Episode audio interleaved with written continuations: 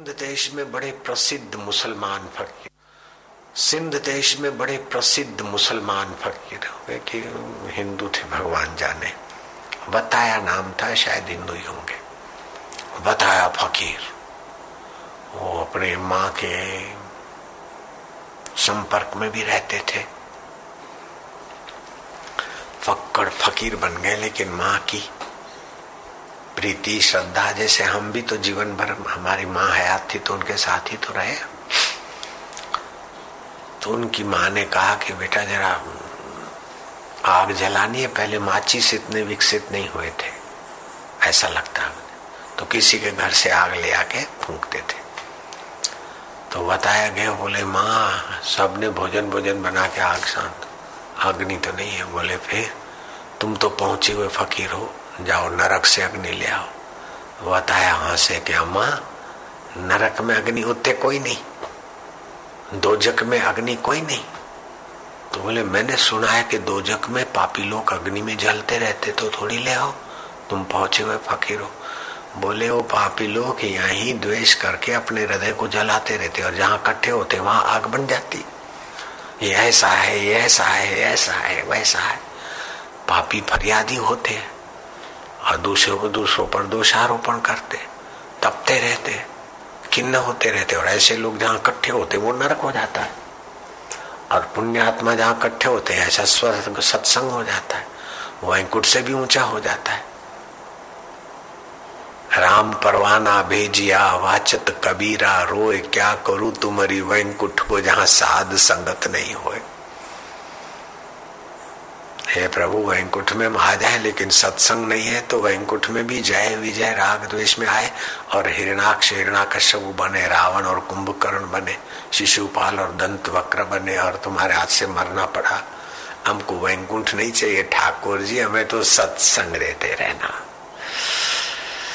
कबीरा मांगे मांगना प्रभु दी जो मुहे दोए हमारी झोली में दो चीज़ देना मारा ठाकुर जी मारी झोली में बे वस्तु नाखજો संत समागम हरि कथा तुलसी नहीं मेरी बोल रही कबीरा मांगे मांगना प्रभु दीजो मोहे दोए संत समागम हरि कथा मो घर निश दिन होए मेरे घर में रोज संत समागम हरि कथा अब घर में रोज कथा कैसे हो आजकल तो पुस्तकें कैसेटों के द्वारा घर में रोज कथा हो।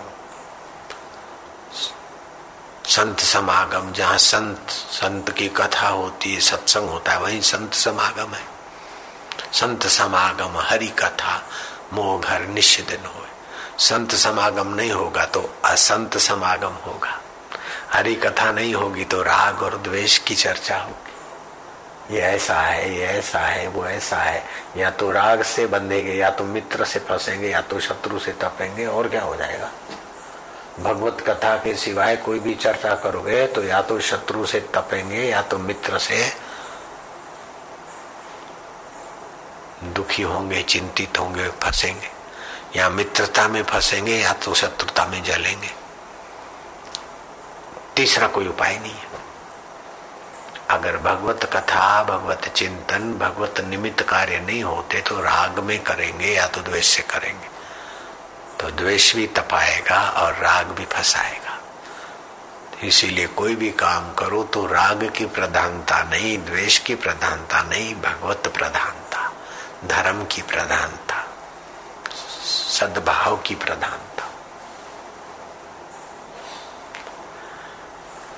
पंडित नेहरू के पिता का नाम था मोतीलाल नेहरू। मोतीलाल नेहरू और मदन मोहन मालवीय जी की खूब आपस में बनती थी। एक दिन एक दिन मोतीलाल नेहरू ने कहा कि, मालवीय जी, आप मुझे सौ गालियाँ दे दो। मैं आपको कुछ नहीं कहूँगा। दुखी नहीं होऊँगा। मेरी सहन शक्ति का परीक्षा ले लो। मालवीय जी ने बहुत ऊँचा उत्तर दिया। बोले, आपको सौ गाली दू, आपको दुख होए ना होए, आपकी सहन शक्ति में आप पार हो जाए या ना हो। लेकिन मैं सौ गाली दूँगा तो अपनी जीव और अपना अंतकरण और अपने ज्ञान तंतु मेरे खराब करूँगा? ऐसा घाटे का सौदा हम नहीं करते। घाटे का शब्द मैंने मिलाया है।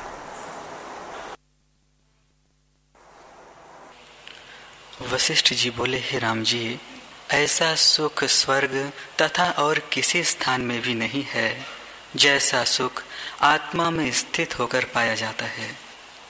हे राम जी, आत्म सुख में विश्रांति पाने के निमित्त मुनीश्वर, देवता, सिद्ध और महर्षि दृश्य दर्शन का संबंध त्याग कर स्थित होते हैं। इससे देखो आत्म सुख आत्म सामर्थ्य आत्म रस आत्म विश्रांति वो बहुत ऊँची चीज़ है। उसको पाने के लिए दृश्य और दर्शन का आकर्षण छोड़कर बड़े बड़े बुद्धिमान, राजे, महाराजे, जति, जोगी, उच्च कोटि के लोग उस सुख के लिए यत्न करते और पा लेते हैं। वो सुख कैसा है, बोले सत्यम ज्ञानम अनंतम ब्रह्म। वो सत्य स्वरूप है, ज्ञान स्वरूप है, अनंत। जिसका अंत न हो, वह अनंत ब्रह्म स्वरूप है। ब्राह्मी स्थिति प्राप्त कर। तो ब्रह्म सुख के आगे, ब्रह्म ज्ञान के आगे, ब्रह्म विश्रांति के आगे स्वर्ग का वैभव भी बोना हो जाता है। तो इंद्रियों के द्वारा जो आदमी संसार में भागता फिरता है, ये तब तक भटकना होता है, चौरासी लाख योनियों की सजा भोगनी होती है, जब तक आत्म सुख नहीं मिला। ये ज़रूरी नहीं कि हम नाक से मज़ा लेंगे तो ही जिएँगे। जीव से मज़ा लेंगे तो ही जिएँगे। काम इंद्री से मज़ा भोगकर तो तबाही होती है। ये मज़ा तो ऊपर से दिखती है सजा। जैसे खेत खली के पतंगियों को मज़ा दिखती और लाइट के नजीक जाते ही हवा के झोंके और ट्रैफ़िक के धक्कों से गिर जाते और छटपटा के मरते रहते। ऐसे इंद्रियों के जो भी सुख है, वो विकारी सुख जीव को कई जन्मों तक ऐसे ही छटपटाहट में भटकाता रहता है। तो आत्म सुख बहुत ऊँची चीज़ है, आत्मज्ञान बहुत ऊँची चीज़ है, आत्मरस बहुत सार स्वरूप है। और वो सहज में है, रात को तुम कुछ देखते नहीं, कुछ सुनते नहीं, कुछ चकते नहीं, कुछ स्पर्श नहीं करते, और गहरी नींद में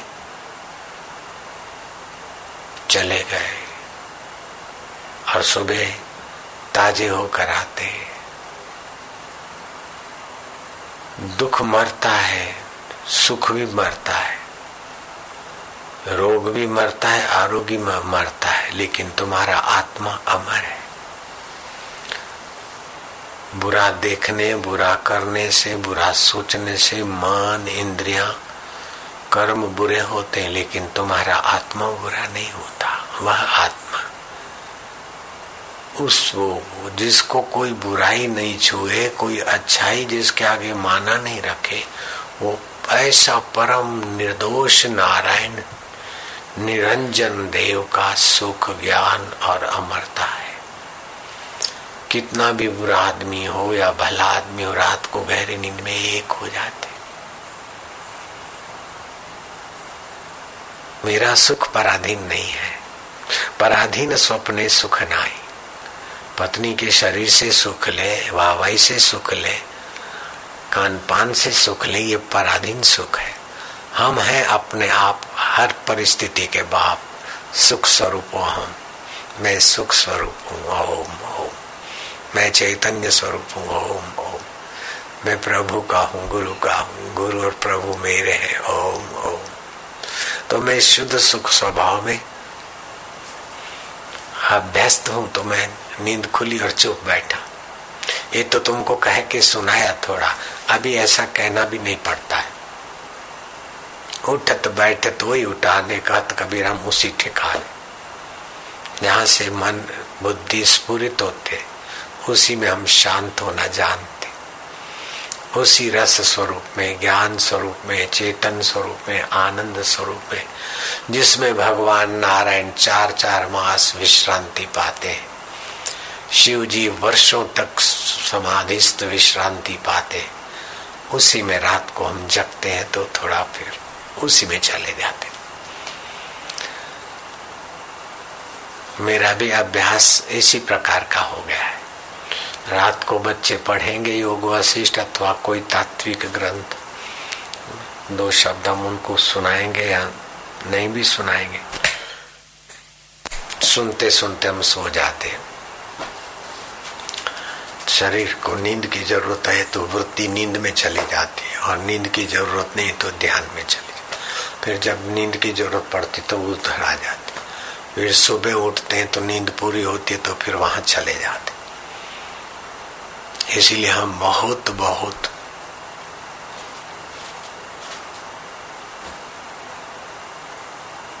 बहुत बहुत कह दिया, आगे बयान नहीं कर सकते।